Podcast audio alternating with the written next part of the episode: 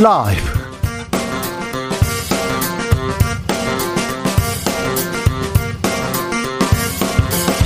2022년 5월 27일 금요일입니다. 안녕하십니까. 주진우입니다. 6일 지방선거 사전투표가 시작됐습니다. 투표 열기 지난 지방선거 때보다 뜨겁습니다. 본 선거까지는 이제 5일 남았는데요. 마지막 남은 승패 변수 무엇일까요? 윤석열 대통령의 지지율일까요? 국민의힘 지지율일까요?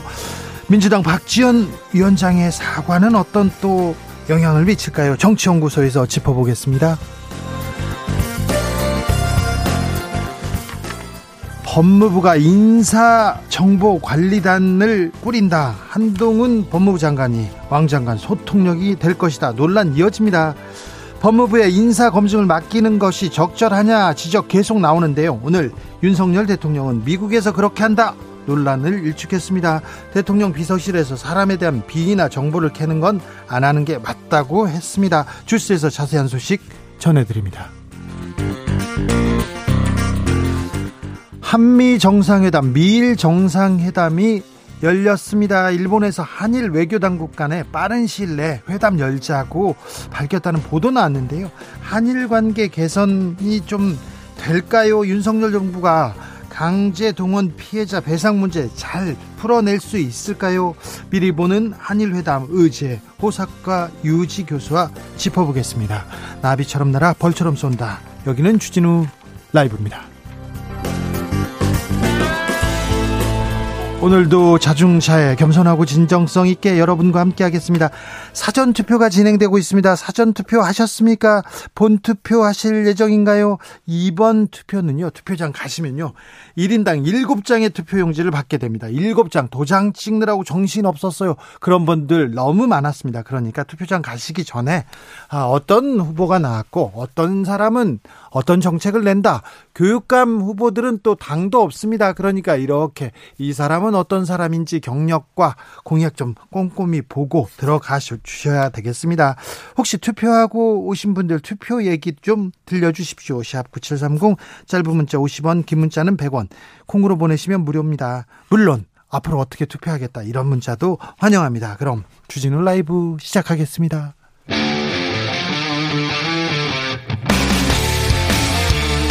탐사보도 외길 인생 20년. 주 기자가 제일 싫어하는 것은?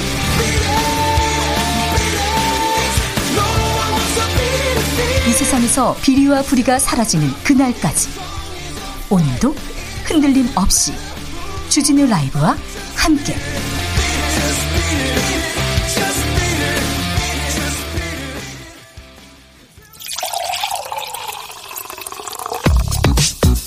진짜 중요한 뉴스만 쭉 뽑아냈습니다. 주스.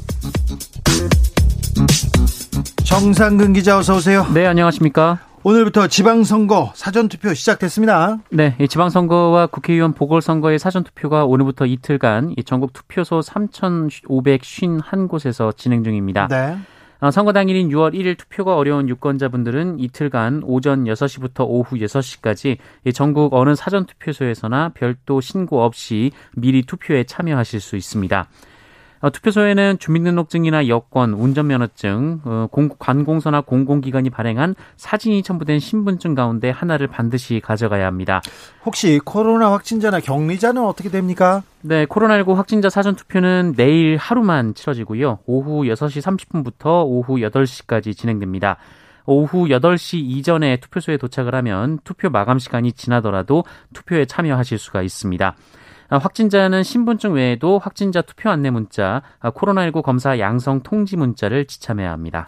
투표율은 좀 높습니까? 네, 오후 5시 현재 사전 투표율이 9.2%가 나왔습니다. 네. 20대 아, 대선 때 같은 시간 기준보다는 낮습니다만 대선보다 낮겠죠? 네, 4년 전보다 4년 전인 7.9%였으니까요. 네. 그보다는 조금 높습니다. 이제 사전 투표가 어, 일상적으로 이렇게 자리를 잡는 것 같습니다.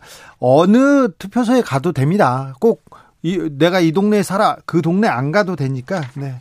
사전 투표하면 편하니까 사전 투표도 많이 하시고 투표 꼭 하셔야 됩니다. 김한수님께서 사전 투표하고 주진우 라이브 정치를 하면서 근무를 합니다. 오늘 심야 버스입니다. 네. 안전 운전 하시고요. 아주 잘하셨어요. 투표하고 주진우 라이브. 아이고, 잘하셨습니다. 김동욱님, 대선 때 생각해 보니까 사람 없을 시간에 갔어요. 근데 사람이 너무 없더군요. 이번 투표율 저주할지도 모르겠군요. 지방선거는요. 지방선거는 투표율이 좀 낮습니다. 낮습니다. 황성규님 사전 투표하고 왔는데 다섯 장만 주던데요. 네, 사전 투표에 참여하는 유권자는 투표용지 7장을 한꺼번에 받게 되면 되는데요. 세종 특별자치시 그리고 제주 특별자치도에서는 각각 4장, 5장 받습니다. 제주에 계시군요. 제주에 계신 정치자분들이 특별히 많습니다. 주진우 라이브 정치자들이. 네. 제주 안녕하시죠? 국민의힘과 한덕수 총리 좀 줄다리기 합니다. 기싸움 팽팽합니다. 네, 문재인 정부 당시 경제수석을 지낸 윤종원 IBK 기업은행장을 국무조정실장에 임명하는 문제 때문인데요. 네. 어, 이를 두고 국민의힘 권성동 원내대표가 한덕수 국무총리를 향해 당이 반대하는 인사를 왜 계속 기용하려 하는지 고집을 피우는지 이해할 수가 없다라는 말까지 했습니다. 한덕수 총리는 이만한 사람 없다. 능력 보고 사람 써야 될 거 아니냐 이런 얘기했고요. 네. 어, 권성동 원내대표는 오늘도 기자들의 질문에 당의 입장을 충분히 대통령과 국무총리에게 전달했기 때문에 어, 두 분이 수기 끝에 현명한 결정을 하리라 믿는다라며 압박을 이어갔습니다.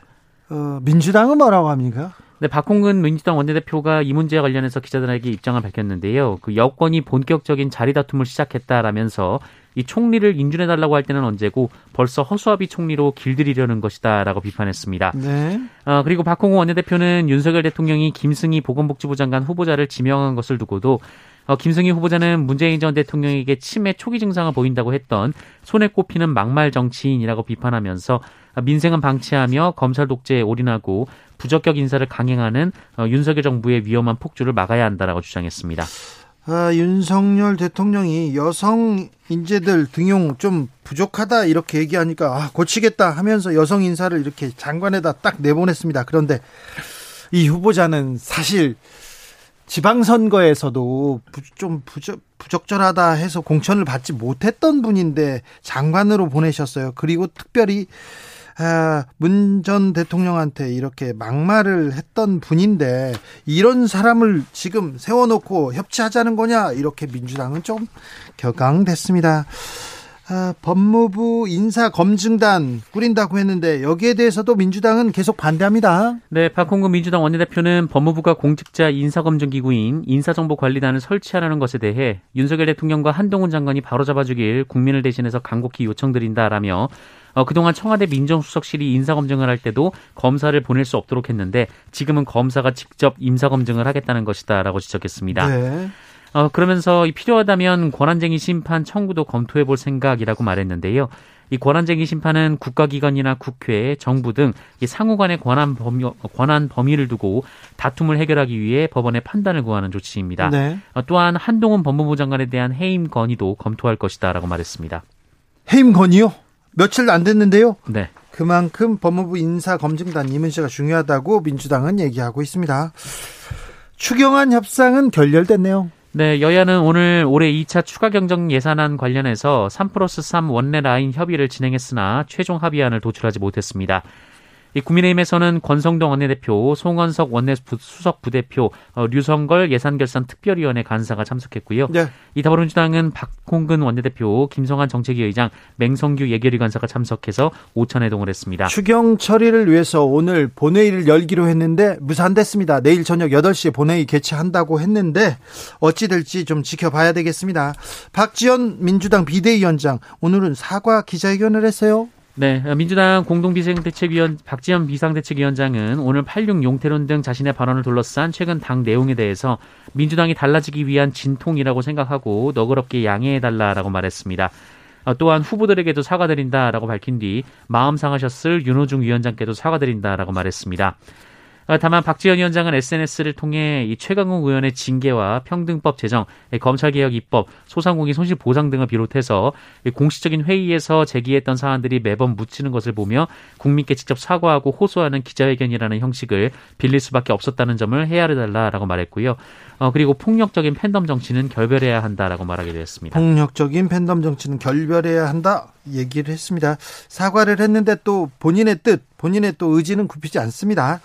유엔 안보리의 대북 추가 제재 불발됐습니다. 네, 북한의 유류 수입 상한선을 줄이는 내용 등을 담은 대북 추가 제재 결의안이 유엔 안전보장이사회 문턱을 넘지 못했습니다. 네.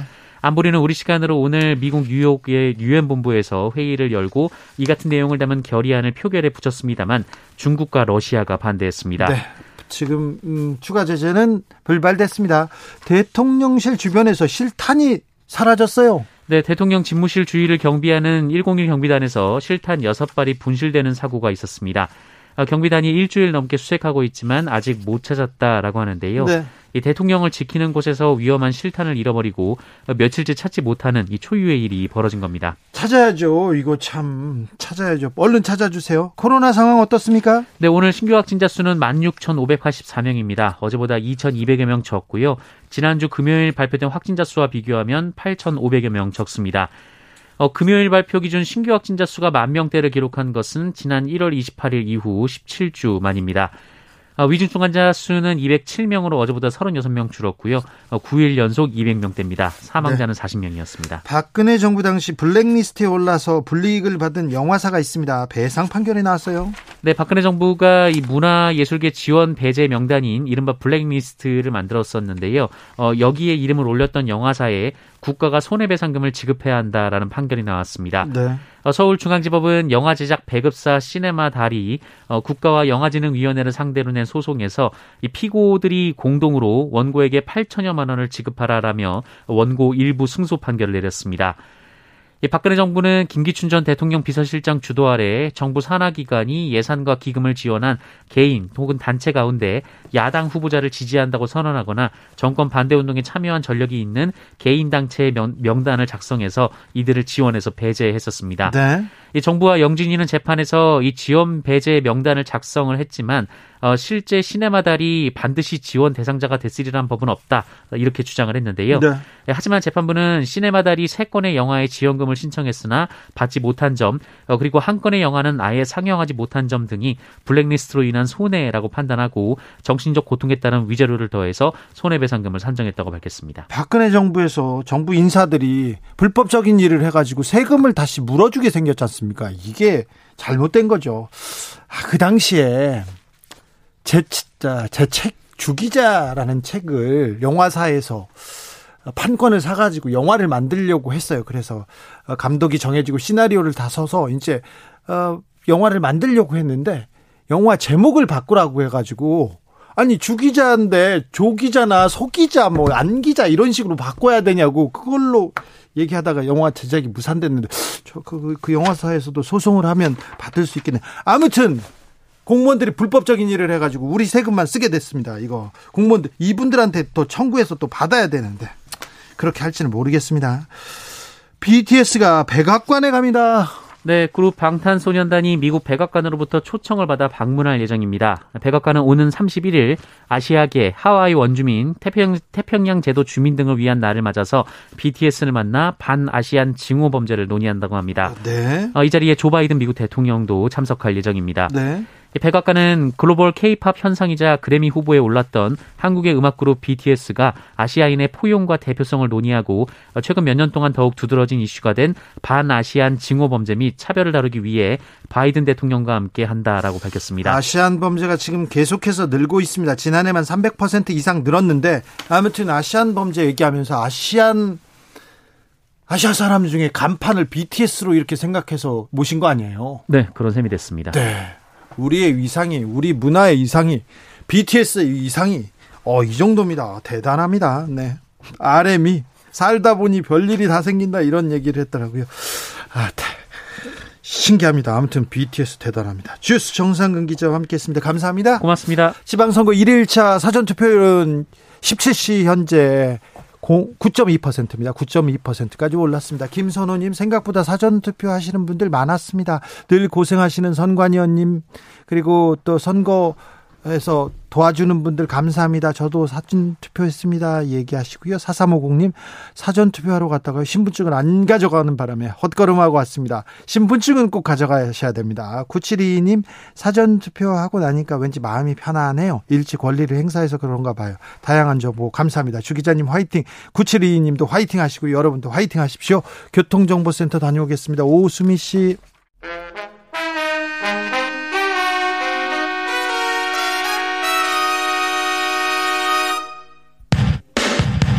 주진우 라이브 돌발 퀴즈. 오늘의 돌발 퀴즈는 객관식으로 준비했습니다.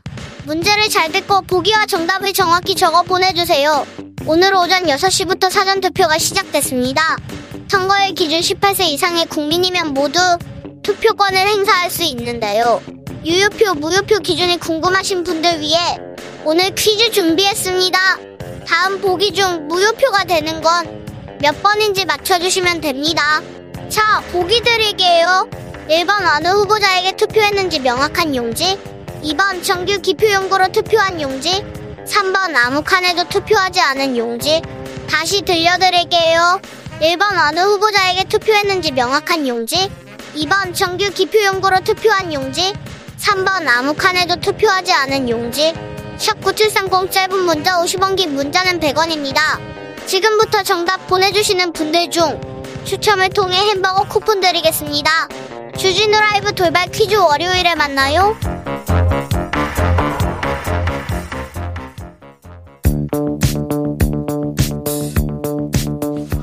대한민국 정치의 새로운 100년을 준비한다. 21세기형 국회 싱크탱크 정치연구소.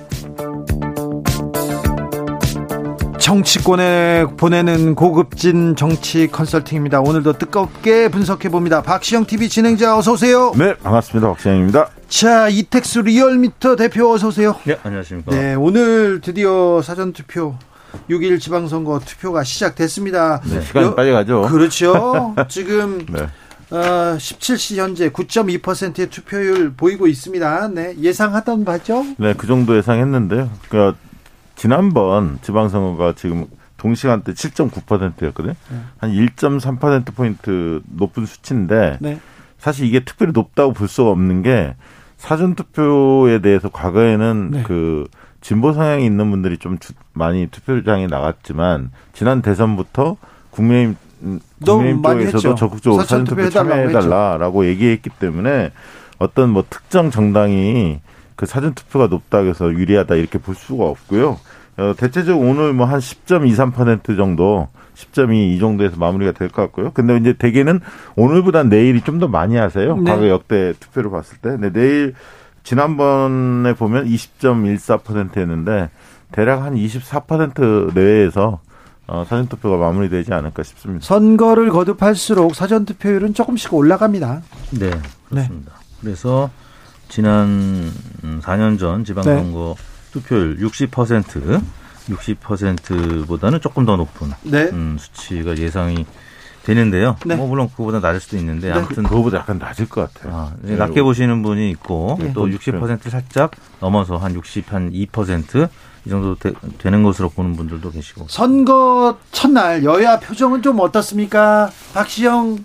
아니 뭐 지금 뭐 그 전체적인 흐름이 네. 국민의힘 쪽에 좀 더 유리한 조사 결과들이 많이 나오니까요. 예. 아무래도 허니문 효과가 있지 않습니까? 네. 그, 그러다 보니까 이제 취임 컨벤션 효과도 있고 또 야당 쪽에 악재 요소들도 좀 있고 그러다 보니까 이제 어, 국민의힘 쪽에서는 조금 더 어, 느긋한 것 같고요. 여유가 네. 좀 느껴지고 민주당은 바짝 긴장한데 어, 얼마 전까지 이제 박지원 비대위원장이 좀 논란을 촉발시켰는데 오늘은 좀 수습이 수습이 지금 되는 모양입니다. 예. 사과를 했고요. 예. 후보들하고 어, 윤호중 비대위원장이 그러면서 좀 봉합이 되는 양상이고요. 네. 어쨌든 좀 민주당도 어, 박빙 지역이 꽤 있기 때문에 긴장감을 가지고 지켜보는 것 같습니다.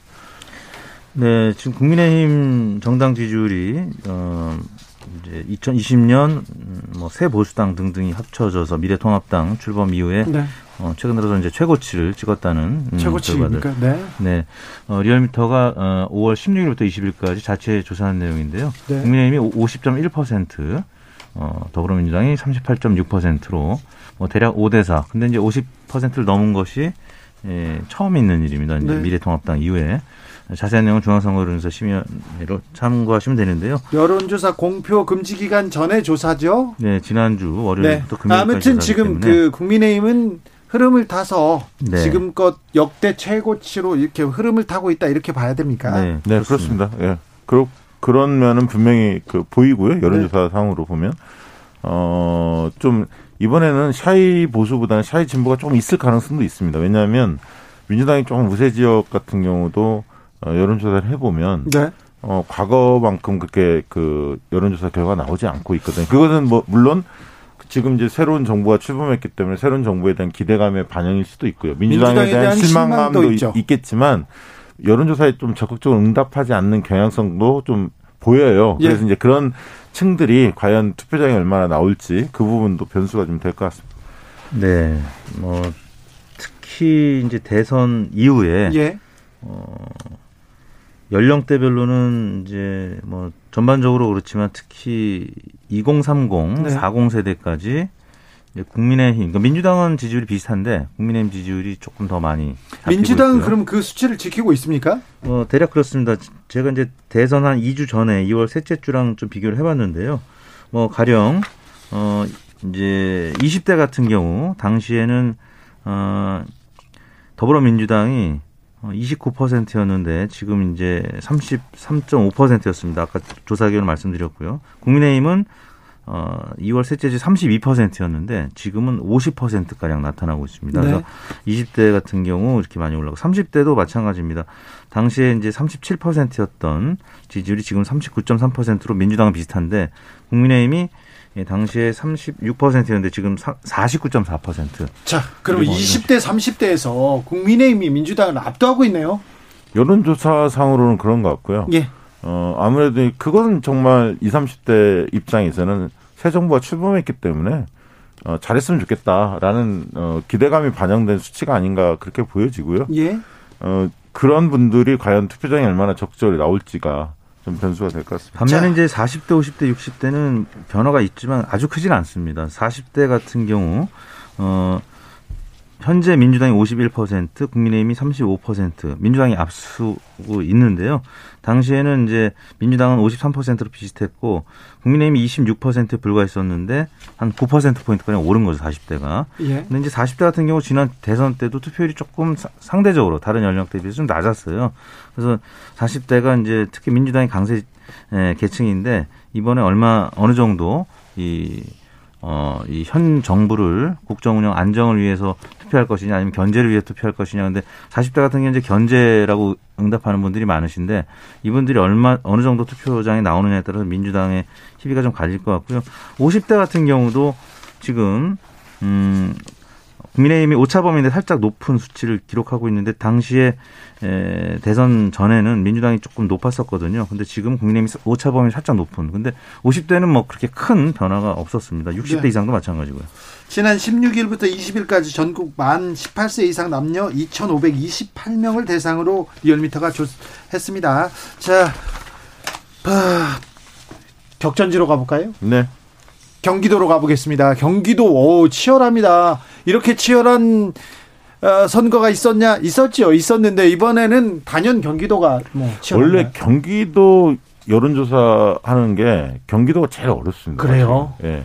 왜냐하면 31개 시군이 있는데 네. 어 그걸 이제 권역별로 랜덤하게 그 샘플링을 합니다. 그 샘플링 하기는 합니다만 이게 또 시간대별로도 또 많이 달라요. 왜냐하면 서울로 출퇴근하는 분들이 경기도에 많이 계시기 때문에 40대, 30대, 20대 많지 않습니까? 서울로 출퇴근하는 분들이 이분들이 주중에는 어 사실은 화이트 칼라 표집이 좀 잘 안 잡힙니다. 안 잡히죠. 주말에는 안 상대적으로 잘 잡히거든요. 네. 그리고 이제 저녁 시간에 좀 잡히고요. 네. 이런 변수들이 약간 있어서 조사 기관들이 시간대 관리를 어떻게 하느냐, 주말에 했느냐, 또 주중에 했느냐, ARS로 했느냐, 전화 면접 조사를 했느냐, 또 유선 무선과의 반영 비중의 차이 뭐 이런 등등 때문에 요즘 어 김동연 김은혜 두 분의 여론조사 결과 보면 서로 많이 달라요 조사 기관마다. 그래서 네. 경기도는 정말 혼전 상태다 이렇게 볼 수 있을 것 같습니다.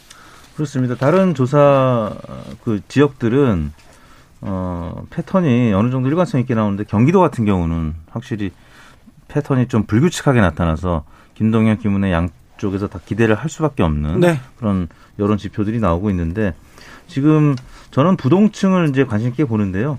어, 경기도 같은 경우에 부동층 규모가 좀 적게 잡힌 조사들에서도 지금 팽팽한 것으로 많이 나오기 때문에 네. 정말 경기도 지역은 어느 지지층에서 투표장이 많이 나오느냐의 싸움이지 지금의 여론은 뭐 큰 의미가 네. 없는 것 같습니다. 완전 팽팽한 네, 상황이라고 동의하고요. 또 강용석 또 정의당의 황순직 후보인가요? 정의당 후보 네. 네, 두 분이 또 있기 때문에 양쪽에서 또 그, 그, 가, 그 가져가는 표가 아, 이건 어렵죠. 이 모르죠. 네, 그 있기 때문에 지금 1, 2%에서 어, 당락이 갈릴 가능성도 있어서 네네. 네. 어느 계층이 적극적으로 투표장에 향하느냐에 네. 따라서 네. 결론이 날 것 같습니다. 정의당 한, 황순식 후보는 예. 그리고 무소속 강용수 후보는 얼마나 득표하는지 이것도 큰 변수가 될 것 같습니다. 음. 인천 계양을로 가보겠는데요. 대선 주자 민주당의 간판이죠. 이재명 후보가 이재명 후보가 뭐 윤영선 후보하고 대등하다 이런 얘기도 있고 아니다 앞서 있다 이런 얘기도 있는데 어떻습니까? 아, 여론조사 상에는 오차범위 내에 있는 조사 결과들이 최근에 많이 발표가 됐죠. 아 그런 그 결과가 예. 있어요. 예. 오차 범위 내에 있으면 그냥 경합이라고 봐야 되잖아요. 누가 앞선다 이렇게 얘기할 수도 없죠. 그러니까 여론조사 상으로는 실제로 이제 그런 조사 결과가 많이 발표가 됐고요. 네. 어 다만 이제 그런 반발들이 좀 있었던 것 같아요. 왜냐하면 어, 이제 송영길 전, 의원, 아니, 송영길 의원이 해당 지역구였는데, 어쨌든 서울시장으로 나갔고, 그 빈자리를 이제 이재명 고문이 후보로 나선 건데요.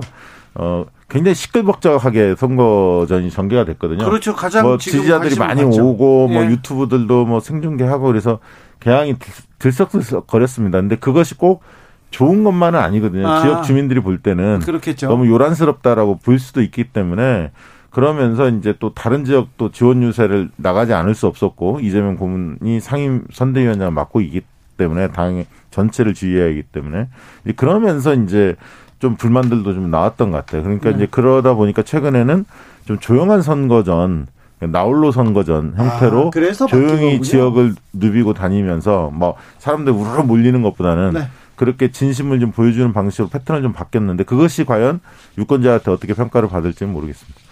이택수 대표님, 네. 박지원 변수는 이제 어떻게 이번 선거에서 영향을 미치게 된 겁니까? 뭐 현재까지는 민주당에 좋지 않은 영향을 미쳤죠. 네. 왜냐하면 일사불란하게 뭔가 당이 움직이는 모습을 보여야 되는데 선거인데. 네, 근데 선거 이제 중반전에 꽤 소모적인 논쟁으로 이 부분을 민주당 어, 지지층에서는 굉장히 어떻게 보면 짜증스럽게 받고 무관심하게 더욱 무관심하게 만드는 그런 상황이었었는데 일단 이제 봉합 분위기를 좀 가고 있기 때문에 이제 마치 오늘 또 사전 투표가 시작되는 시점에서 그래서 이제 이 부분은 그 남은 6월 1일 본선 본 투표까지 예, 좀 잠잠해질 것 같습니다. 네, 네. 예, 이제 뭐 수면 아래로 내려고 네, 네, 지금은 뭐 큰 영향 없을 것 같고요. 오히려 이제 긍정적인 부정적인 거 다 있는 것 같아요. 민주당 입장에서는.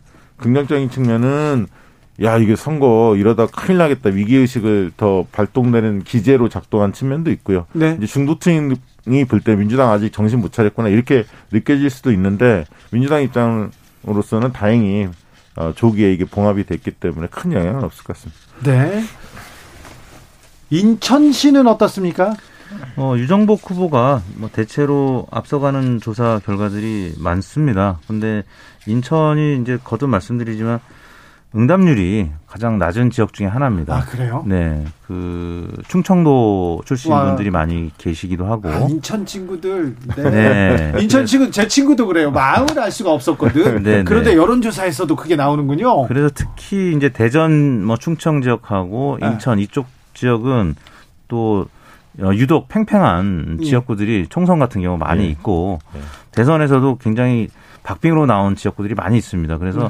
인천은 현재 이정복 후보가 많이 앞서가고는 있습니다만 어, 오차 범위 내의 결과들도 있고 오차 범위 밖의 결과들도 있긴 한데 어, 이 지역도 이재명 후보가 최근 들어서는 조금 만회하고 있는 상황이고 네, 조금 올라가는 분위기죠. 그러면 네. 그럼 계양을 보건 선거하고 인천시장하고 조금 영향을 어 저는 영향이 있다고 보는 보는 네. 편입니다. 그러니까 이재명 후보가 선거 캠페인 기조를 좀 바꾸면서 최근에는 조금 바닥을 친 느낌이에요. 조금 그 승기를 잡아가고 있는 게 아닌가 저는 개인적으로 그렇게 보고 있는데 그것이 과연 인천시장 선거까지 얼마나 영향을 주지 영향은 분명히 줄 텐데 네. 전체 판을 역전을 시킬 만한 힘이 있을지는 좀 봐, 봐야 할 것 같습니다. 아직은 유정복 후보가 좀 앞서 달린다, 네. 달리고, 네. 달리고 있다 이렇게 보시는군요, 두 분 다. 근데 투표 용지를 8장까지 받는 지역 중에 하나가 이제 계양이거든요. 네. 근데 이제 지방선거 특히 줄 투표하잖아요. 네. 그렇기 때문에 이재명 후보하고 또 이 박남춘 후보는 굉장히 이 서로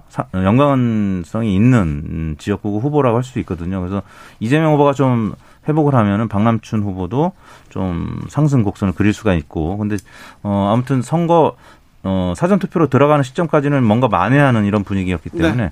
예측하기 어려운 지역 중에 예, 하나인 것 같습니다. 서울은요? 서울을 우리가 이렇게 몇 번, 네 번째 부르, 부르게 됐는데 서울은 어떻게 서울은 됩니까? 사실 오세훈 후보가 많이 앞서고 있죠. 여론조사 상으로 많이 앞서고 아, 그런데 있고. 오세훈 후보는 지방선거 때 여론조사할 때 지방선거든 총선이든 항상 앞서서 성큼성큼 앞서서 달렸는데 막상 뚜껑을 열어보면 여론조사 결과가 물론 다르더라고요. 지방선거가 예. 대선이나 총선에 비해서 적중률이 낮은 건 사실입니다. 네. 그러니까 출구조사도 굉장히 고전을 많이 했고요. 과거에 네.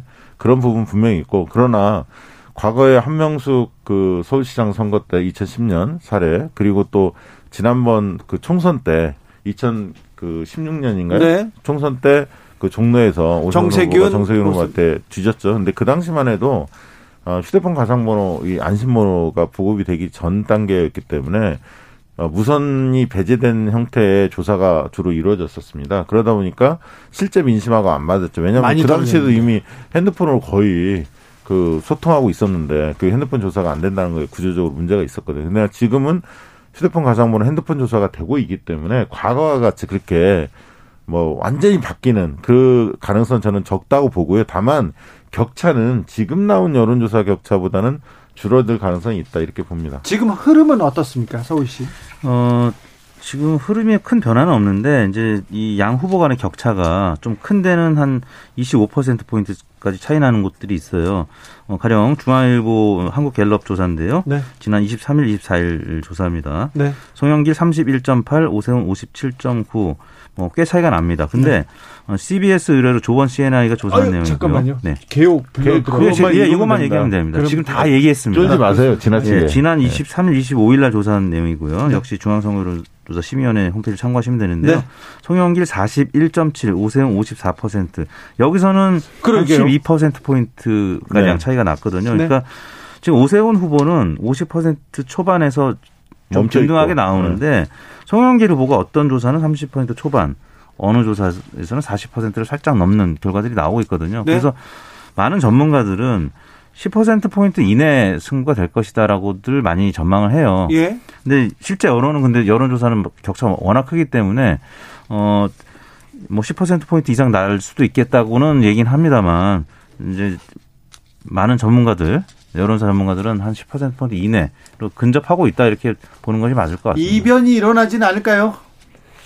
지금 상황에서 서울은 쉽지 않아 보입니다. 그러니까 역전의 가능성까지는 네. 쉽지 않아 보이는데 네. 격차가 20% 포인트 가량 날 거라고 보는 전문가들은 그렇게 많지 않은 것 같습니다. 알겠습니다. 아까 말씀해 주신 조사는 여론조사 공표 금지 기간 전 조사입니다. 네. 네. 성남 분당갑이나 다른 그 국회의원 재보궐 선거는 어떻게 흐름이 어떻습니까? 지금 이제 접전이 제주 을 김한규 후보하고 네. 부상일 후보 네. 여기가 좀 접전인데 접전입니까? 네, 오차 범위 내에서 조사가 상당히 좀 많고요. 아 그래요? 네 그렇습니다. 그러나 이제 오차 범위 아니지만 약간 이제 승기를 잡는 쪽은 김한규 후보 쪽이 조금 더 유리하게 나오긴 합니다. 차이가 크지 않은 조사들이 굉장히 근데 많아서. 오차 범위 내에 있는 조사가 많아요? 네 요즘에 이거 모르네요. 박빙이네 경합이네요.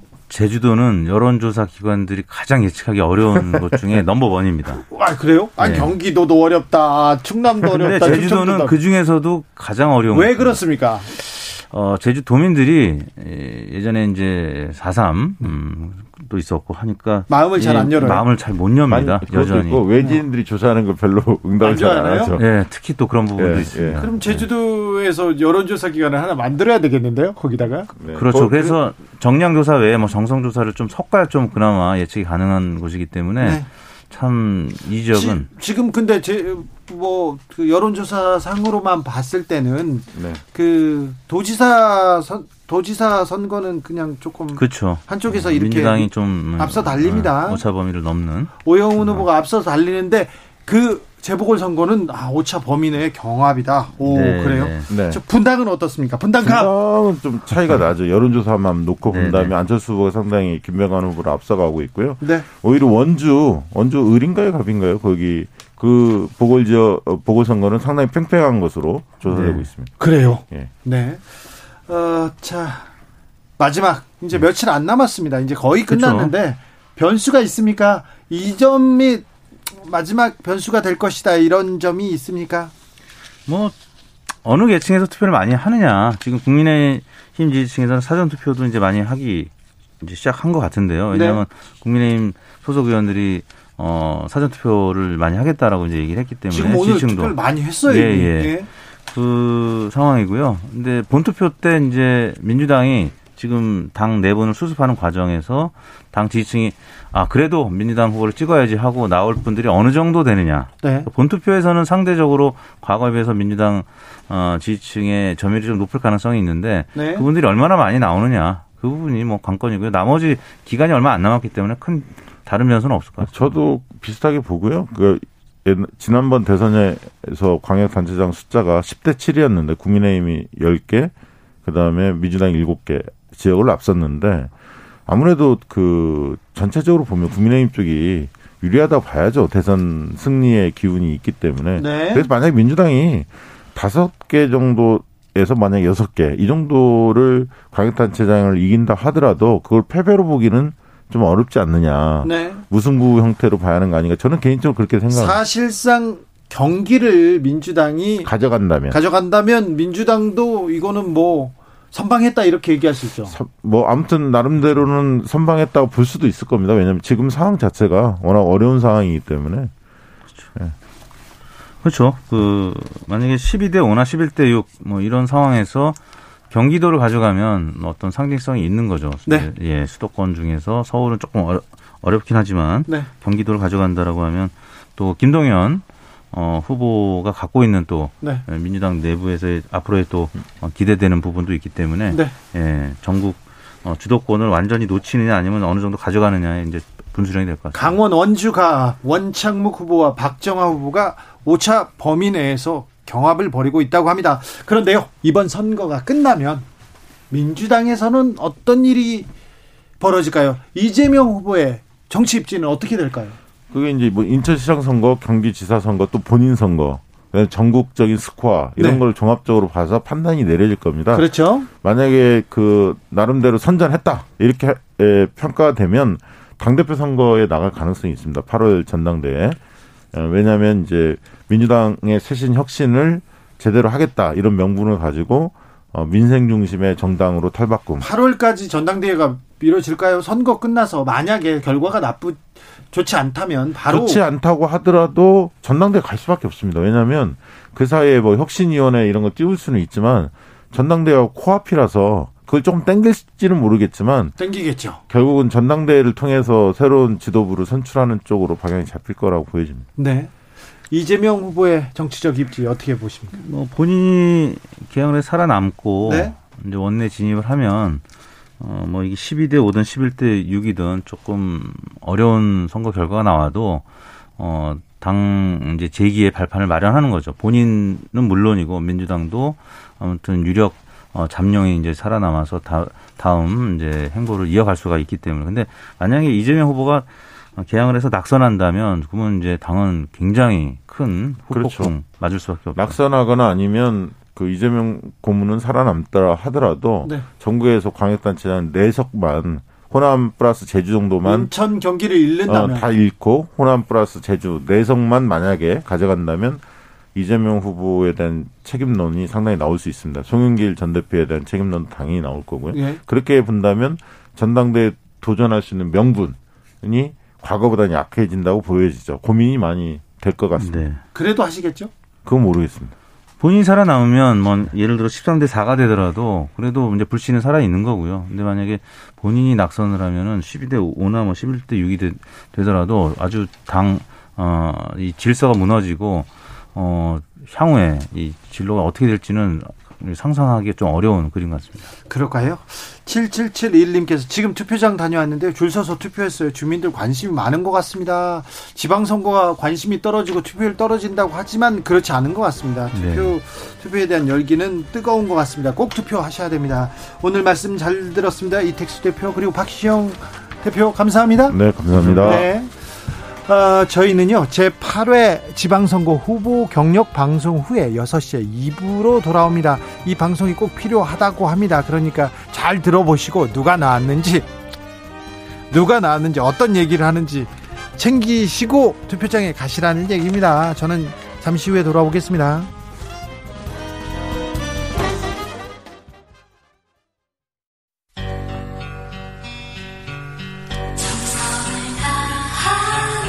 정성을 다하는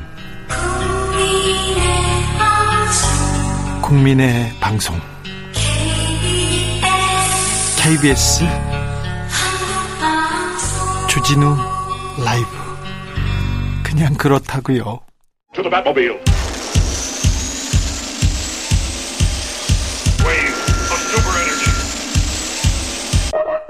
주기자의 1분 일본은 사라질 것이다. 이렇게 경고했던 일론 머스크. 일론 머스크가 한국을 가장 빠르게 인구가 붕괴하는 국가라고 얘기했습니다. 머스크는 지금 추세라면 한국은 얼마 후 60대 이상이 대부분이 될 것이라고 했고요.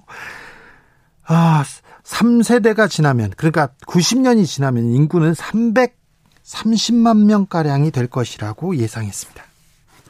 일론 머스크는 저출산 고령화 시대를 대비해서 로봇을 개발하고 있어요. 그래서 인구 감소에 대한 연구를 지속적으로 하고 있습니다. 그래서 전문가라고 할 수 있습니다. 그 사람이 한국의 저출산 문제를 지적했습니다. 세계은행이 조사한 2020년 국가별 출산율은요, 따져봤더니 200개 나라를 조사했는데 그 중에 한국은 200등, 0.84명. 일본은 186입니다. 1.34명. 그런데 속을 들여다보면 우리가 훨씬 더 심각했습니다. 우리나라 출산율은요, 지난해에는 0.81명으로 더 떨어집니다. 올해도 인구 감소와 관련해서는 계속해서 신기록 행진 중입니다. 올 1분기 출생하는 역대 최소, 3월 동월 기준 역대 최소, 0.7명대 출산율을 기록할 것으로 보입니다. 한국 말고 홍콩도 대만도 싱가포르 태국도 이렇게 출산율이 낮습니다. 그런데 한국처럼 낮지는 않습니다. 일본은 출산율 추락을 멈췄어요. 그래서 다시 이제 출산율이 어, 상승 곡선을 그리려고 합니다. 전문가들은 청년 실업이 해소된 것이 가장 큰 영향을 미쳤다고 분석합니다. 아, 청년 실업. 추락하는 출산율, 희망이 보이지 않는 미래에 대한 청년 세대의 비명이라고 출산 파업이라고 어떤 전문가는 분석하더라고요. 인구 감소, 청년 소멸 이보다 더 심각한 문제는 없습니다. 국가가 사라진다니까요. 그런데 대선 때도 인수위에서도 저출산 문제 극복을 위한 대책이 안 나옵니다. 이번 선거에서도 들은 적이 없습니다. 이거 정치인들이 얘기해야 되는 문제입니다.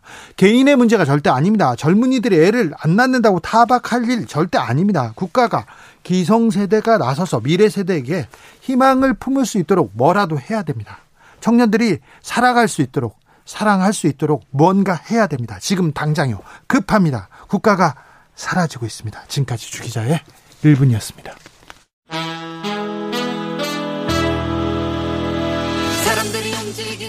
악뮤 사람들이 움직이는 게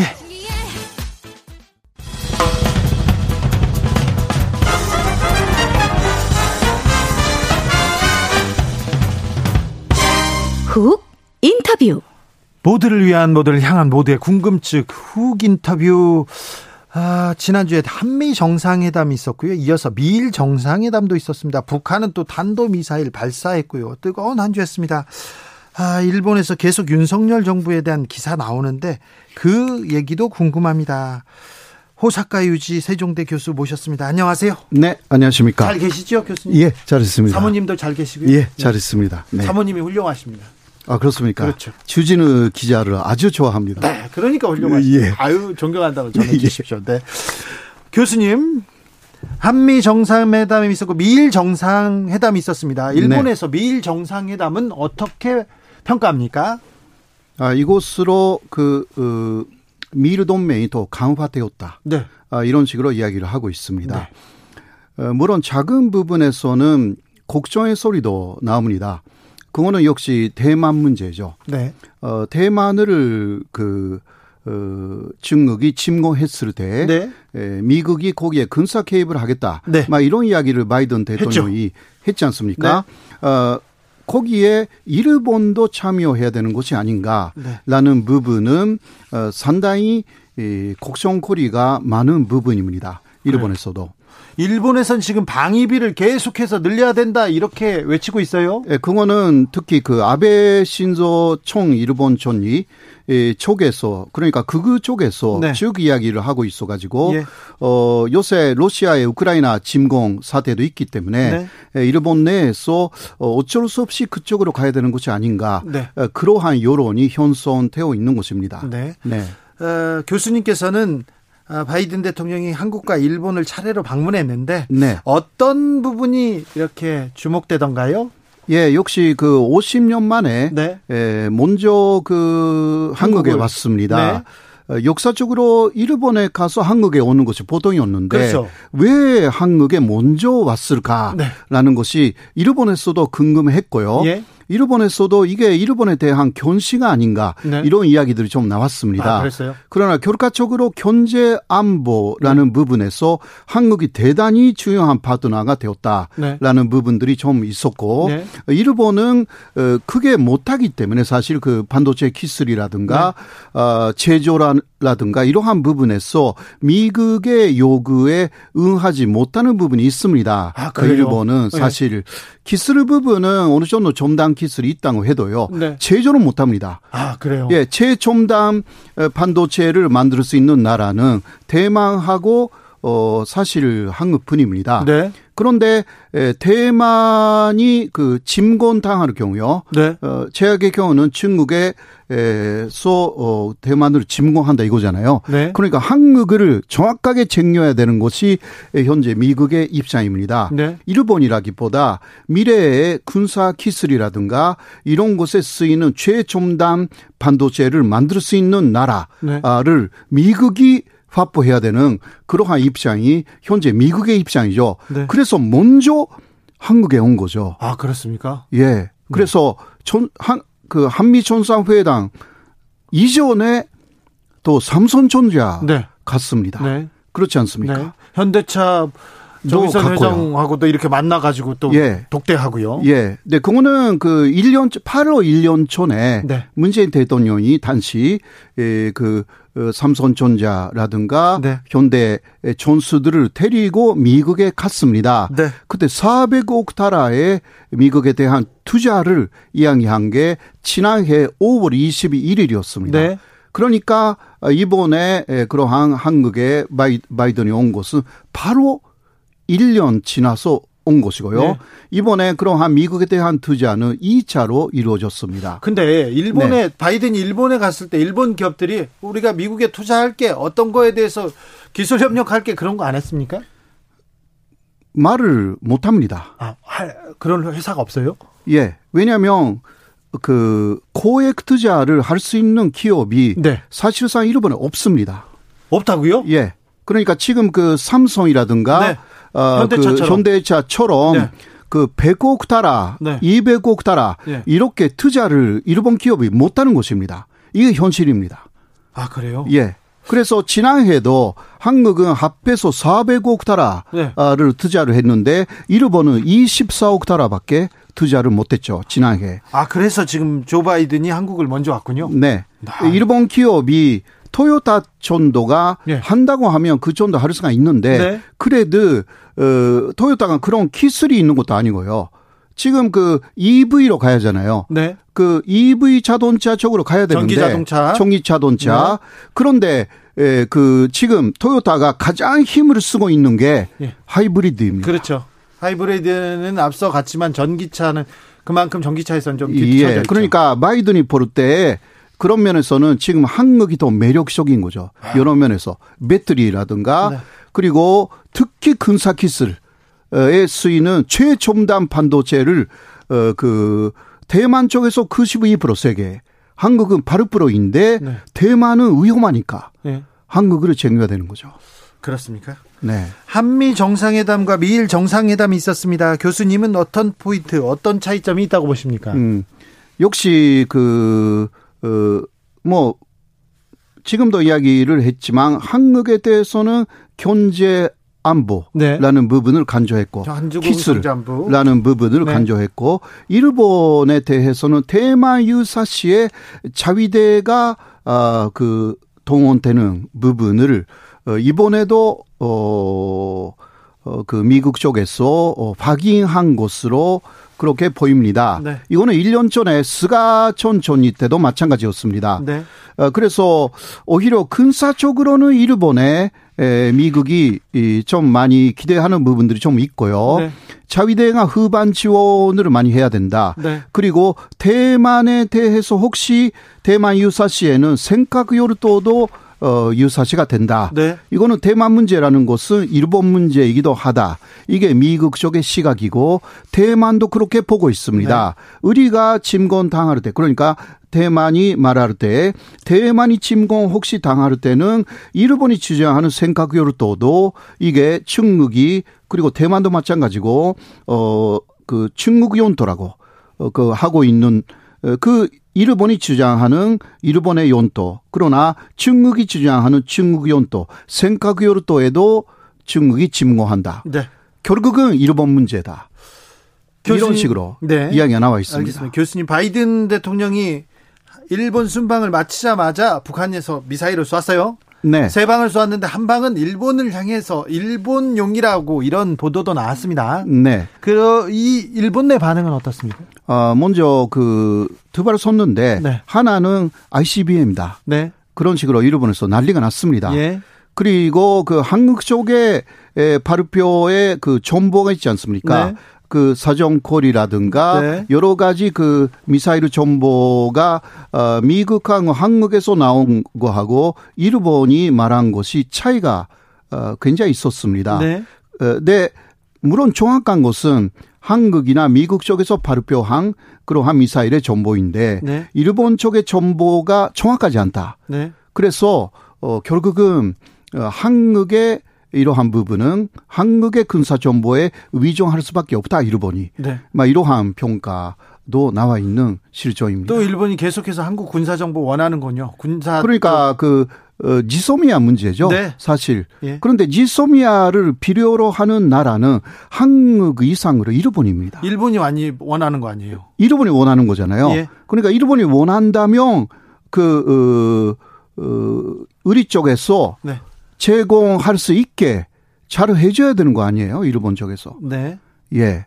알겠습니다. 물론 미국 쪽에서 네. 어 이게 간욕강이 그러니까 미국이 미국은 계속해서 한국하고 뭐 일본하고 좀 관계 개선해라 군사 훈련도 같이 해라 이렇게 미국에서도 압박하고 있어요. 예. 네. 뒤에서는요. 네.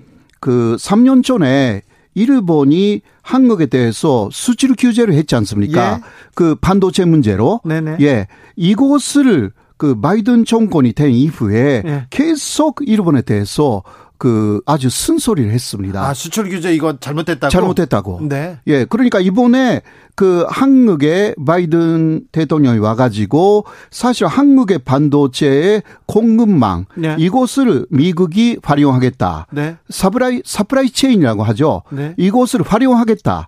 이곳은 그 3년 전에 일본이 그 사프라이 체인 공급만을 분단시킨 거예요. 네. 여기에 대해서 미국이 확실하게 반대를 행동으로 보여준 거거든요. 아, 네. 이번에. 네. 예. 이러한 분석이 일본에서도 나와 있습니다. 아, 일본에서도. 예. 그래서 일본 어 경제 신문, 일본 계좌 신문이 에 3년 전에 수출 규제. 규제는 정말 잘못된 정책이었다. 네. 이런 식으로 또 사설에서 보도하기도 했습니다. 그러면 한국에 대한 수출 규제가 지금 사라질 수도 있네요.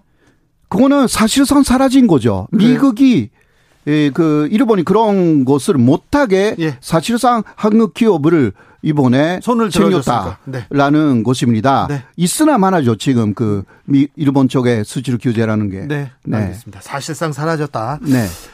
윤석열 정부를 바라보는 일본 언론, 일본의 시각은 어떻습니까?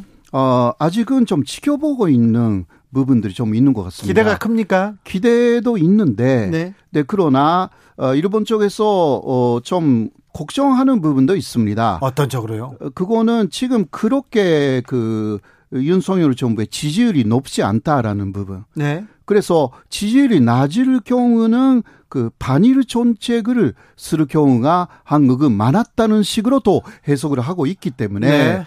아직은 그 어떻게 되는지는 조금 지켜봐야 한다라는 네. 그 보도가 많은데요. 네. 그러나 아까 지소미아 이야기도 나왔지만 이러한 그 부분 특히 미국도 어 그런 근사적인 부분에서는 어, 한미일 건조를 상당히 요구하기 때문에 네. 그런 부분에서 어 한미일 간의 관계 개선이 예, 좀 이루어지는 것이 아닌가. 그리고 또 일본이 6월 10일부터 또 외국인 입국자를 어, 그 받아들인다고 합니다. 단체 관광부터 시작한답니다. 네, 네. 예, 그래서 그 어, 이러한 부분에서 관광 어, 라는 부분에서 한일 간에서 교류가 시작될 것이 아닌가. 네. 여기에 좀 기대를 거르고 있죠. 관광 업체는 네. 특히. 이웃나라고 한일은 한일 관계는 뭐 개선돼야죠. 그렇게 그렇죠. 잘 지내야 되는데 일본 극우 세력, 극우 정당에서 계속해서 위안부 피해자 조롱하고 모독하는 행사 열고 그렇습니다. 네. 어떻습니까? 이거 왜 그렇습니까? 이거. 음, 그러니까 일본의 극우 쪽에서는 뭐 이것은 정그 1990년대부터 네. 어 현재까지 똑같습니다. 네. 그러니까 위안부 문제라는 것이 일본의 가장 큰 수치다. 네. 어, 그, 그리고 일본군이 그곳을 저질렀다. 네. 이곳을 부정하지 않으면 일본군을 부활시키는 것도 어렵다. 네. 그래서 자위대를 일본군으로 어, 그, 고치기 위해서라도 위안부라는 것은 일본이 잘못돼서 한 것이 아니라 자발적인 매진부였다. 이런 것을 세계화 시켜야 된다. 네. 이게 일본 극우의 생각이고 사실 일본 정부도 마찬가지입니다. 네. 그래서 자꾸 이상한 소리를 하는 것이고요. 네. 그러나 유엔 인권위에서도 위안부는 선노예였다. 어, 정확하게 이야기를 하고 있기 때문에 일본의 그러한 그 어, 잘못된 조항라는 것은 없어져야 하고요. 일본이 독일처럼 뭐 춘 독일처럼 과거를 정확하게 반성하고 어, 그 올바른 이야기를 하기 시작하면 한국도 어, 많이 일본하고 그러면 그, 예 그렇죠. 네 언제든지 손을 잡을 수가 있어요. 예. 할 수가 있죠. 일본이 네. 그러니까 콩은 일본에 있다. 그렇죠. 네 일본은 그러나 반대로 말합니다. 네. 콩이 한국에 있다고. 네. 아닙니다. 콩이 일본에 있는 거죠. 그렇죠. 예. 네. 어, 네달 중순에 일본을 방문해서 박진 외교부 장관이 하야시 요시마사 외무상과 회담을 하는 걸로 어, 지금 조율되고 있다고 봅니다. 네. 자, 한일 관계는 어떻게 풀어야 될까요?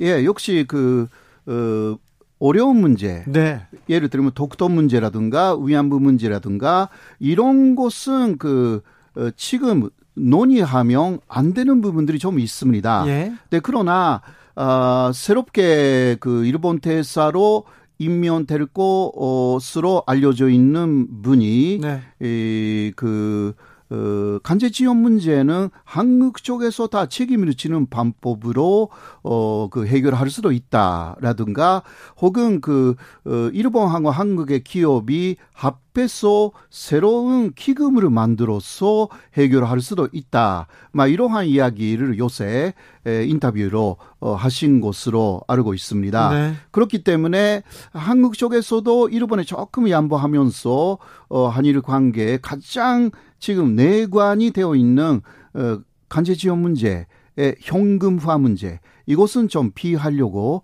어 그 여러 가지 방안을 어, 내놓고 있는 것 같습니다. 위안부 문제에 대해서는 어 탄시의 위안부 합의 2015년에 위안부 합의는 어 하지 않은 없었다. 이런 이야기를 하면서도 그러나 어 그 피해자들의 명예 가 회복돼야 된다 라는 것을 일본 정부는 또 알아야 된다. 네. 이런 이야기도 했기 때문에 에, 현재까지 이야기해 온 내용하고 사실 큰 문제는 크게 차이는 없습니다. 그래요? 예. 네, 그러나 실제로 어떻게 풀어나가는지에는 좀 지켜봐야 하는 부분들이 좀 있습니다. 신중하게 잘 이렇게 풀어나가야 되는데. 그러나 문제는 한쌈 풀어나갈 때는 일본에 유리하게 풀어버렸거든요. 네. 박근혜 정권 때도 그 무리하게 협상 이렇게 해놓고 와가지고 그러니까 그 다음에 더 더 이게 엉켜 엉켜버렸지 예, 예, 네. 그때는 또 페이후에 페이후는 오바마 정권이었고요. 네. 그러나 실질적으로는 바이든 당시 부통령이 예, 그 한일 위안부 합의에 엄청나게 많은 그 힘을 쏟, 쏟았습니다. 예, 예. 예. 지금 그 바이든이 대통령이 됐어요. 그렇죠. 그래서 어 비슷한 일이 일어나지 않을까 네. 좀 걱정이 있습니다. 걱정해야 사실. 되겠네요. 이 부분에 대해서 외교적으로 조금 대응해야 되겠네요. 어, 그러니까 바이든을 비롯한 그 어, 민주당, 예. 미국의 민주당은 그 어. 일본하고 한국하고 일본에 잘 지내서 예 그 역사 문제는 깊이 관심이 없어요 사실 네. 그 한국하고 일본이 잘 그 협력해가지고 경제든 군사든 예 북한하고 더 나아가서 지금 가장 큰 문제는 중국에 대해서 네. 중국에 대해서 대응해 줄 것을 원하고 있는 거죠. 네. 예, 우리 한국군도 사실상 그 중국에 대해서 대응할 수 있는 한국군을 만들고 싶은 게 바이든의 생각이에요. 바이든의 생각과 일본의 생각이 지금 좀 일치해요. 일치를 하죠. 그러니까 조금 외교력을 네. 어, 우리의 외교력이 굉장히 중요해졌습니다. 어, 중요합니다. 네. 어, 그러니까 그 한국군의 한국군이 왜 있는가? 예. 그 그리고 한미 동맹은 북한에 대해서 있는 거 맞죠? 네. 네. 그러나 중국에 대해서 있는 게 아닙니다. 예, 예. 그것이 지금 그 변화하고 있습니다. 네. 미국은 북한은 작은 문제, 네. 그 다음 중국 문제를 아주 큰 문제로 한국을 그렇죠. 어, 대중국 보위망으로 풀어 어, 드리려고 네. 그 하고 있기 때문에 네. 코드에 대해서는 일단 그 들어오지 말라고 했어요. 왜냐하면 네 코드는 네 개라는 뜻이잖아요. 예, 예, 예. 지금 네 개 있는데 한국이 들어오면 다섯 개가 돼요. 이름 바꿔야 돼요. 예, 이름 바꿔야 되니까 네. 그러니까 IPEF라는 것을 만들었잖아요 이번에. 예, 예. 예, 그거는 어, 경제적인 코드입니다. 그 우리는 북한 문제가 중요하잖아요. 그렇죠. 그러니까 나서서 일본하고 손을 잡을 수가 없어요. 미국 예, 예. 뜻대로. 그러니까 이상하게 군사동맹 쪽으로 가면요. 네. 그 홋카이도에 러시아가 침공할 우려도 지금 있는 상황입니다. 네. 러시아가 그런 말을 했습니다. 예, 예. 홋카이도는 우리 것이라고 네. 러시아가요. 네. 그럴 때그 한국군이 그 일본하고 군사적으로 동맹 관계 같이 맺어버리면 홋카이도로 가야 돼요. 아이고 그거 그건 또 안 되죠. 안 그리고 되죠. 대만 대만도 지켜줘야 돼요. 그건 또 안 되죠. 또 독도 앞바다에 일본 전함이 와가지고 훈련하거나 포를 아 그건 안 됩니다. 독도를 기지로 만든다고 할 거예요. 일본이 그럴 경우는 기지로. 일본은요? 예, 일본이 한국하고 공동 기지로 독도를 사용하자. 그렇게 이런 식으로 나올 거예요. 예. 그 다음 독도에서 안 나, 나갈 거예요. 막아야 됩니다, 이거는. 예. 잘 알겠습니다. 여기까지 듣겠습니다. 예. 호사카 유지 교수였습니다. 말씀 잘 들었습니다. 고맙습니다. 정치 피로, 사건 사고로 인한 피로, 고달픈 일상에서 오는 피로. 오늘 시사하셨습니까? 경험해 보세요. 들은 날과 안 들은 날의 차이. 여러분의 피로를 날려줄 저녁 한 끼 시사 추진우 라이브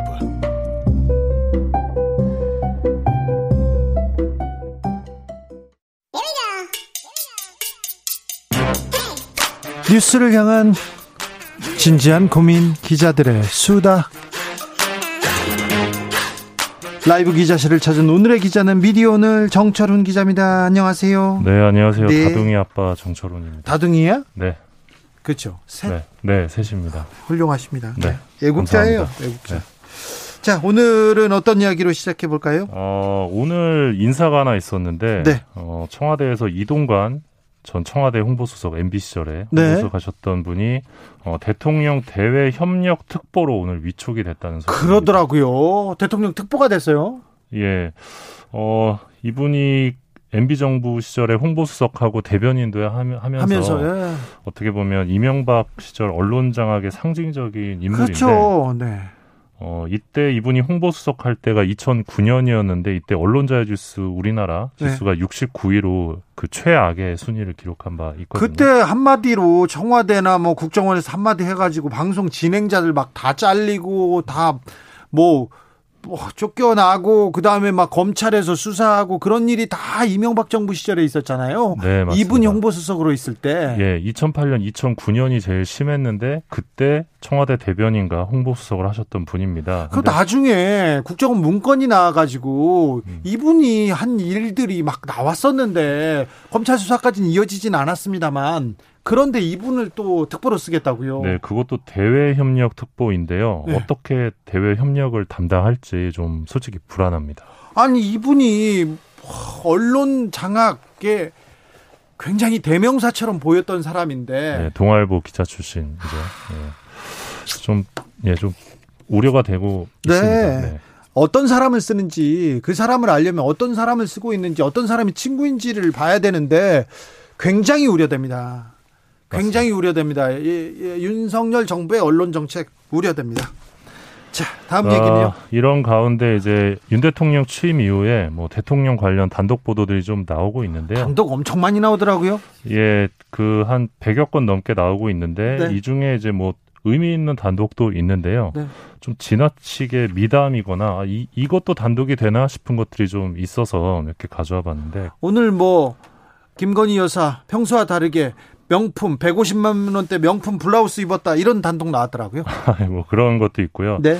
5월 12일 날 2대1 단독을 보면 네. 국정 내족 김건희 여사 비공개 회의에 샌드위치 대접 뭐 이것도 단독으로 나갔었고 샌드위치 서울신문 단독을 보면 네. 김건희 여사 발가락 골절 시골 유기견 남몰래 구했다 이런 것도 단독으로 나왔고요. 남몰래 구했는데 다 합니다. 네. 제일 황당했던 거는 디지털 타임즈의 5월 19일자 단독 보도였는데 네.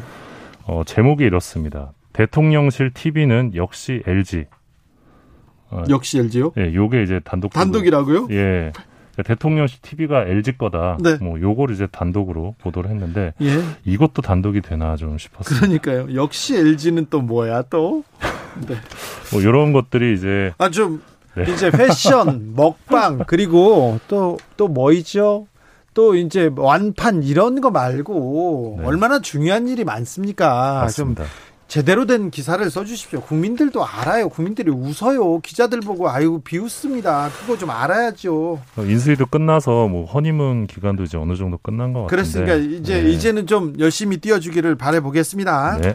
다음으로 만나볼 뉴스는요. 예, 오늘 그 가로세로 연구소가 공지를 올렸는데 네. 어, 유튜브 채널이죠. 수익 창출 중단 조치를 유튜브로부터 받았다고 합니다. 네. 어, 어 떻게된 일이냐? 장, 지난달에 이제 그 현장 취재 조민을 만나다 어, 요런 제목의 영상을 올렸는데 예. 요게 이제 유튜브 커뮤니티 가이드라인 위반 이 돼서 네. 영상 삭제 및 일주일간 방송 금지 제재가 내려졌습니다. 네. 어, 실시간 스트리밍 업로드 아무것도 못하게 됐는데 어, 가세현이 이 사실을 전하면서 앞으로 90일간 수익 창출도 중단됐다 이런 주장을 했는데 네. 어, 확인해 보니까 거짓말이었고요. 어, 90일이 아니고 30일이라고 합니다. 네. 일단 유튜브는 콘텐츠를 통해서 특정인을 괴롭히거나 과도하게 공격하는 콘텐츠를 금지 규제하고 있는데요. 물론 고위공직자는 예외입니다. 어, 앞서 가세현이 4월 18일에 올린 영상이 좀 논란이 됐었는데 어, 충격 단독 여전히 의사로 일하는 조민 포착 뭐 이런 영상 그리고 맨발의 조민 이런 제목으로 영상을 올렸었는데 어, 조국 전 장관 딸 조민 씨가 근무하는 병원에 찾아가서 어, 무단 촬영하며 인터뷰를 시도하고 또 외모를 평가하는 그런 장면이 담겼습니다. 어, 그래서 이 아버지인 조국 전 장관이 이 쓰레기 같은 악행이다 이러면서 강하게 분노하기도 했습니다. 예. 어, 흥미로운 점은 이제 가세현과 함께 같은 시기에 이 서울의 소리 유튜브 채널도 수익 창출 중단 조치를 받았다는 건데요. 네. 가세현과 마찬가지로 이 괴롭힘 및 사이버 폭력 가이드라인 위반으로 제재 결정을 받았다고 합니다. 어, 서울의 소리는 그간 응징 취재라는 이름으로 백은정 예, 대표 예예 예, 특정인을 찾아가서 이제 호통치는 콘텐츠로 막 유명했고 네. 대선 국면에서 김건희 여사 녹취록을 공개 파장을 낳기도 했었는데 네. 어, 흥미로운 거는 지금 양쪽 모두 어, 정치적 의도가 있다 이런 주장을 하고 있습니다. 가세현 쪽에서는 이 좌파 진영에서 떠들어서 유튜브에서 움직이는 것 같다 이런 주장을 했고 서울 했고. 예 서울의 소리는 이 대대적인 민주 진영에 대한 보복이 시작됐다 뭐 이런 주장을 하고 있습니다. 네, 다음으로 만나볼 이야기는요?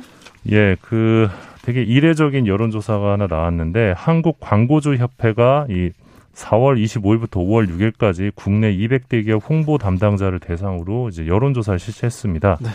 어, 총 106명이 응답했고 자세한 내용은 광고협회 홈페이지에서 확인 가능하신데요. 재밌는 거는 이 응답자의 46.2% 절반가량이 기자와의 관계 형성 및 유지에 어려움을 느낀다 이렇게 응답했다는 점입니다. 왜요? 어, 오보, 왜곡, 과장 기사가 정정되지 않기 때문이다라는 응답이 95.9%로 제일 높았고요. 오보를 내놓고도 정정하지 않는다. 네. 고치지 않는다는 거죠. 그렇죠.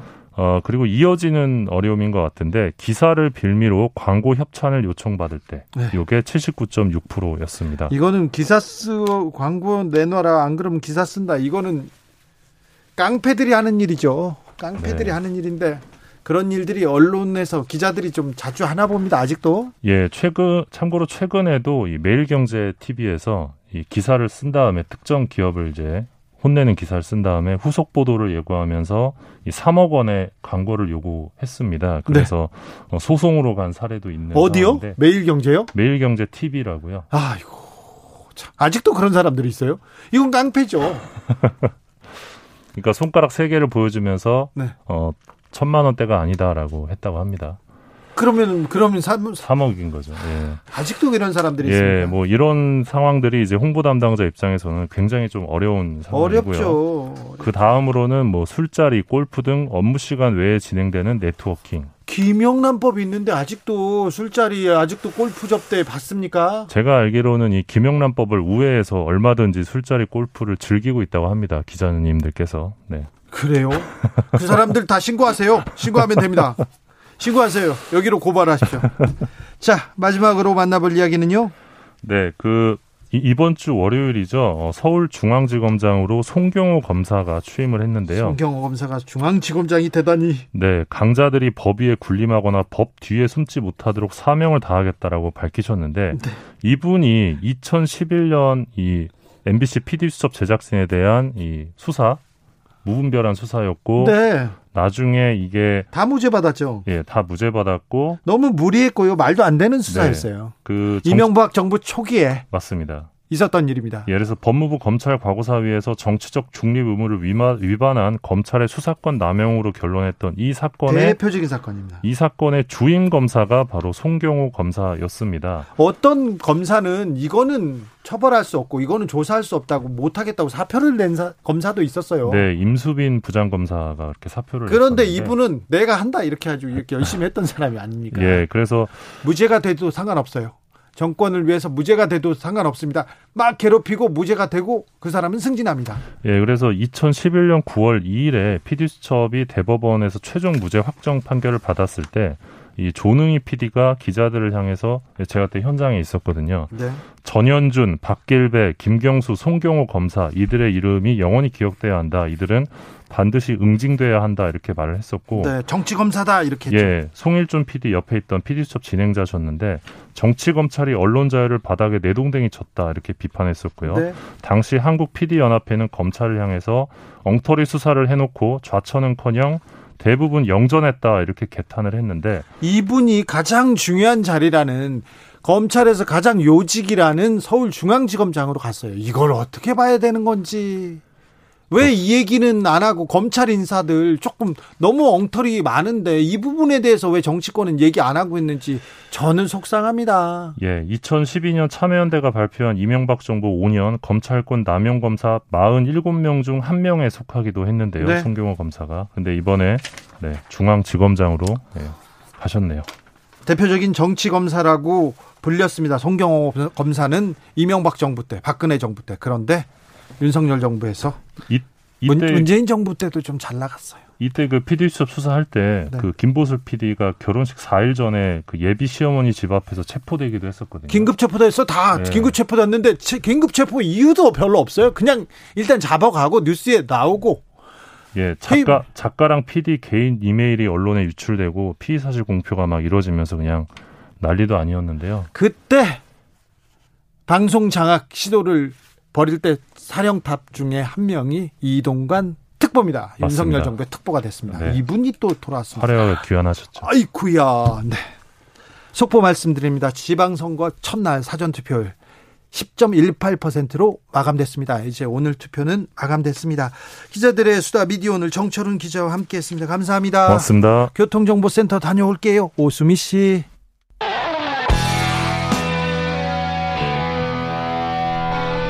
스치기만 해도 똑똑해진다. 드라이브 스루 시사 주진우 라이브.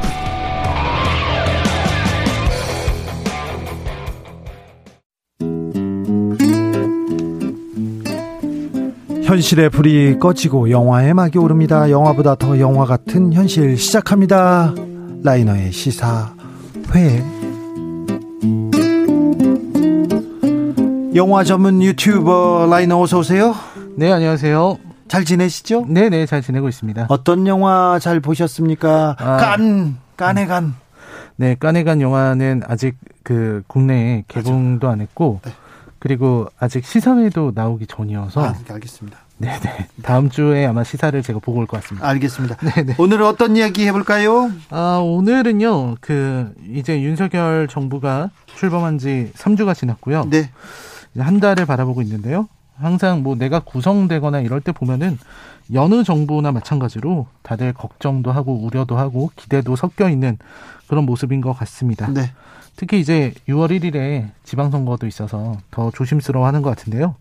근데 요거 보고 있으면서 지난 한미 전, 정상회담 때 그, 어, 어떤 워싱턴 포스트 기자죠. 네. 그 기자의 질문이 생각이 났습니다. 바로 윤석열 정부의 내각에 여성 장관의 숫자가 너무 적 지 않냐. 네.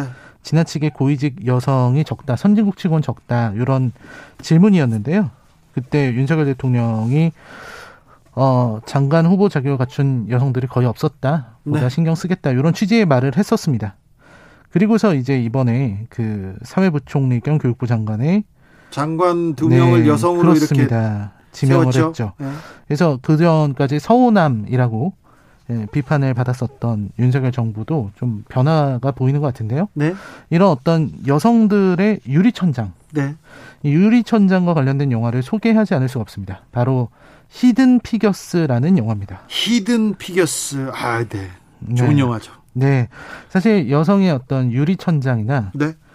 혹은 뭐 금녀의 구역에 대해서 네. 다룬 영화들은 되게 많습니다. 네. 최근 영화 중에는 라라걸이라는 라라걸이요? 어, 라라랜드는 네. 봤는데 라라걸이요? 네, 라라걸은 이제 그 경마 대회에 네. 참여하는 소녀의 이야기인데요. 이 실화였고요. 네. 네. 한국 영화 중에 야구 소녀라고 있습니다. 야구 소녀? 네, 이 야구 소녀는 이제 여성 야구 선수인데 네. 이제 프로 야구 선수가 되려는 꿈을 가지고 있는 그런 이야기인데요. 네. 언젠가는 야구 소녀도 소개할 날이 왔으면 좋겠습니다. 네. 히든 피겨스는 그런 영화들 중에서도 단연 세련되고 높은 완성도를 갖춘 작품인데요. 히든 피겨스는 나사에서 활약했던 흑인 여성들의 이야기를 다루고 있습니다. 이들이 활약한 시기가 1950년대 네. 그리고 60년대 초반에 이르는 그때는 뭐 인종차별도 네. 심했고요. 여성차별도 심했죠. 네, 바로 그런 식입니다. 그래서 인종이라는 벽, 여성에 대한 차별의 시선이 그들을 내리 눌렀지만 그럼에도 불구하고 뛰어난 그런 어, 혐오와 차별에 굴하지 않고 아주 멋진 업적을 남긴 실화를 다루고 있습니다. 영화 속으로 들어가 보겠습니다. 네, 영화 이야기는요. 우선 이 나사 여기 랭글리 항공연구소가 나오는데요. 네. 여기가 나사의 전신이고요. 네. 여기 세계 최고의 과학자들이 모여 있는 곳이죠. 네. 그래서 처음에 이제 첫 이야기는 한 천재 흑인 소녀의 이야기로 시작해요. 네. 그래서 수학을 너무 잘해서 네. 이제 칠판 빽빽해 이렇게 수학을 잘하죠. 네, 수학을 굉장히 잘하는 그걸로 시작을 하고 그 다음에 이제 차를 타고 출근을 하다가 차가 고장 나서 여자 셋이 이렇게 얘기를 하고 백인 경찰을 만나고 이런 내용으로 이제 시작을 합니다. 가벼운 시작인데요. 여기 이제 주인공은 세 사람 예, 흑인 여성들인데 도로시, 캐서린, 메리 이렇게 세 명입니다. 셋 다 아주 뛰어난 성적과 재능을 갖고 있지만 흑인이라는 이유 때문에 어, 굉장히 차별받았던 사람이고 뭐 천재적인 인물들입니다. 네. 근데 이제 이, 이 시대적 배경이 50년대이기 때문에 이때는 이제 당시 소련이죠.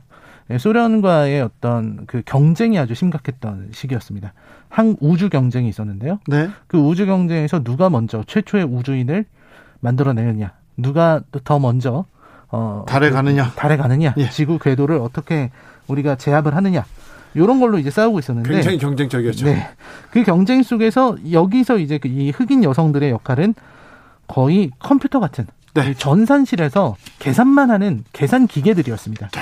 사람이지만 일종의 기계인 컴퓨터네. 거죠. 네, 그냥 컴퓨터인 거죠. 네. 계산을 이제 전산실로 보내면은 전산실에서 계산하고 검토하고 이제 돌려보내는 그런 일이었습니다.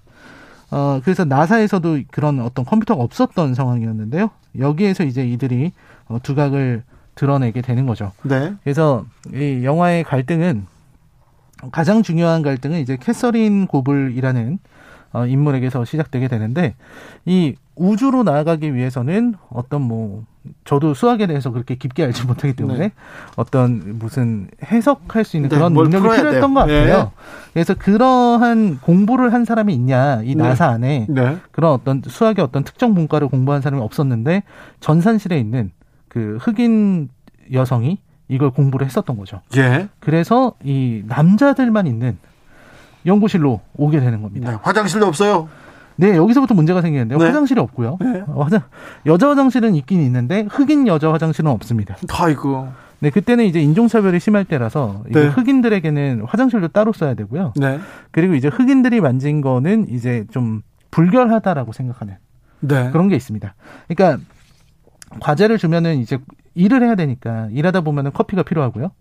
커피를 마시려고 아무 생각 없이 캐서리는 커피 포트에 컵을 대고 커피를 따라 마셨는데 네. 그거를 순간 그 백인 남자들이 다 쳐다보는 장면이 되게 인상적입니다. 네.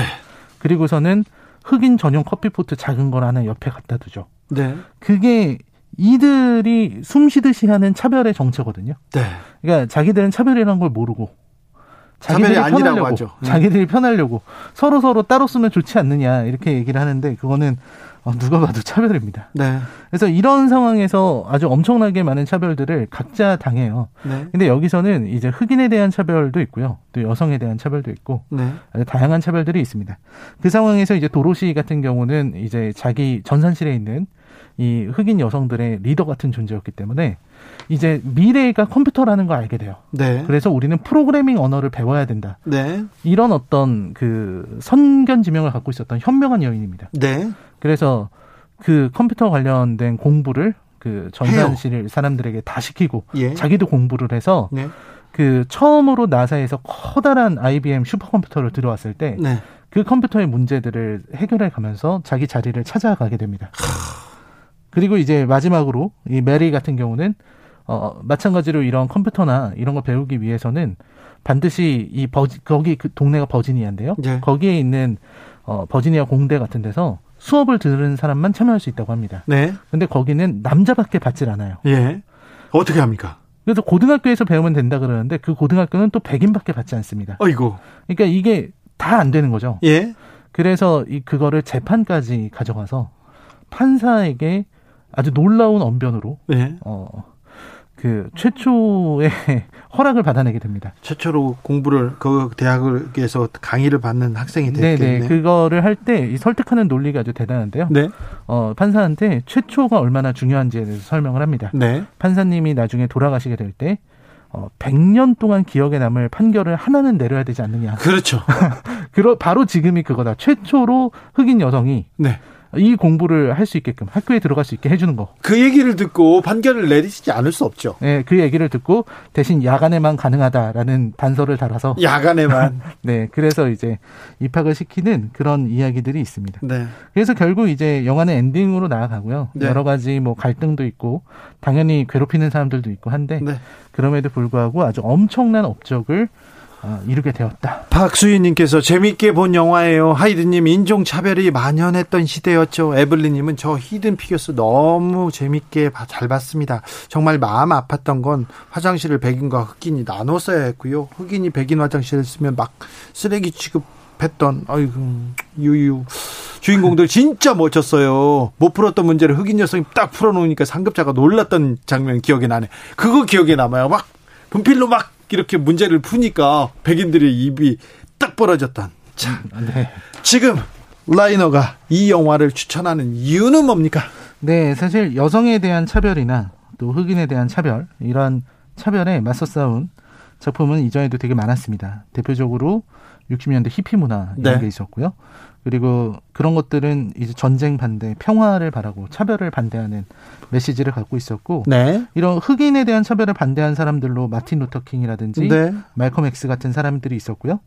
최근에 나왔던 리스펙트 같은 영화를 보면은 어떤 영화입니까? 요거는 이제 그 아레사 프랭클린이라고 아 이거 예 흑인 소울 영화 영화 소울 여, 음악의 예. 여왕이라고 불리는 사람의 이야기인데 흑인 여성이 어째서 인종의 문제에서 자유로울 수 없는가 이런 것들을 보여주기도 했고요. 네. 세상을 바꾼 변호인에서는 루스 베이더 긴즈버그라고 아주 유명한 네. 대법관이죠. 네.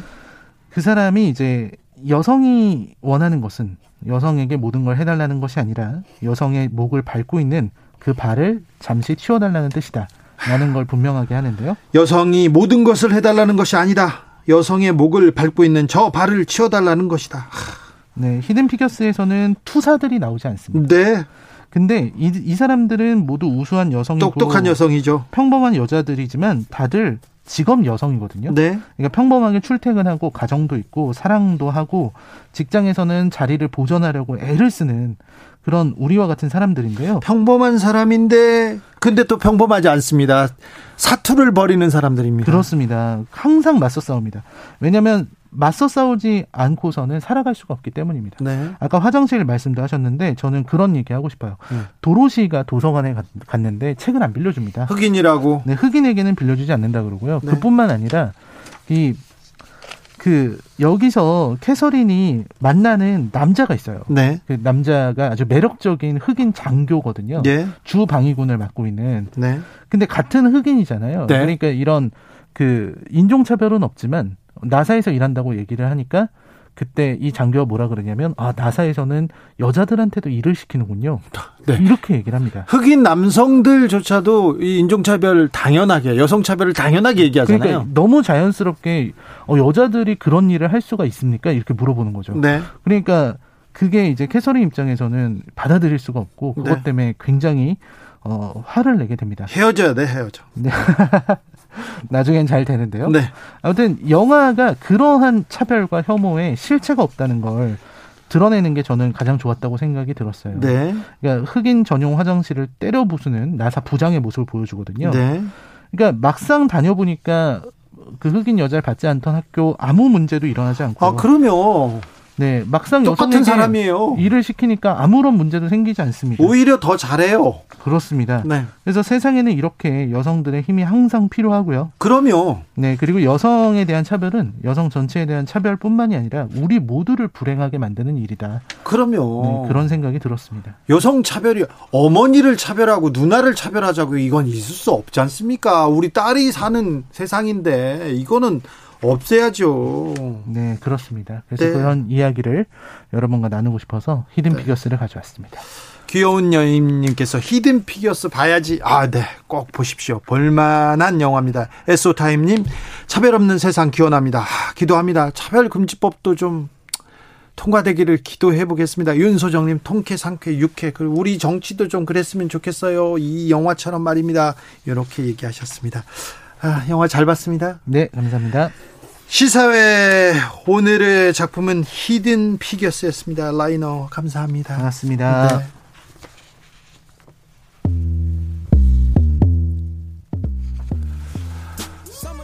영화 히든 피겨스의 OST입니다. 퍼렐 윌리엄스의 러닝 들으면서 주진우 라이브는 여기서 인사드립니다.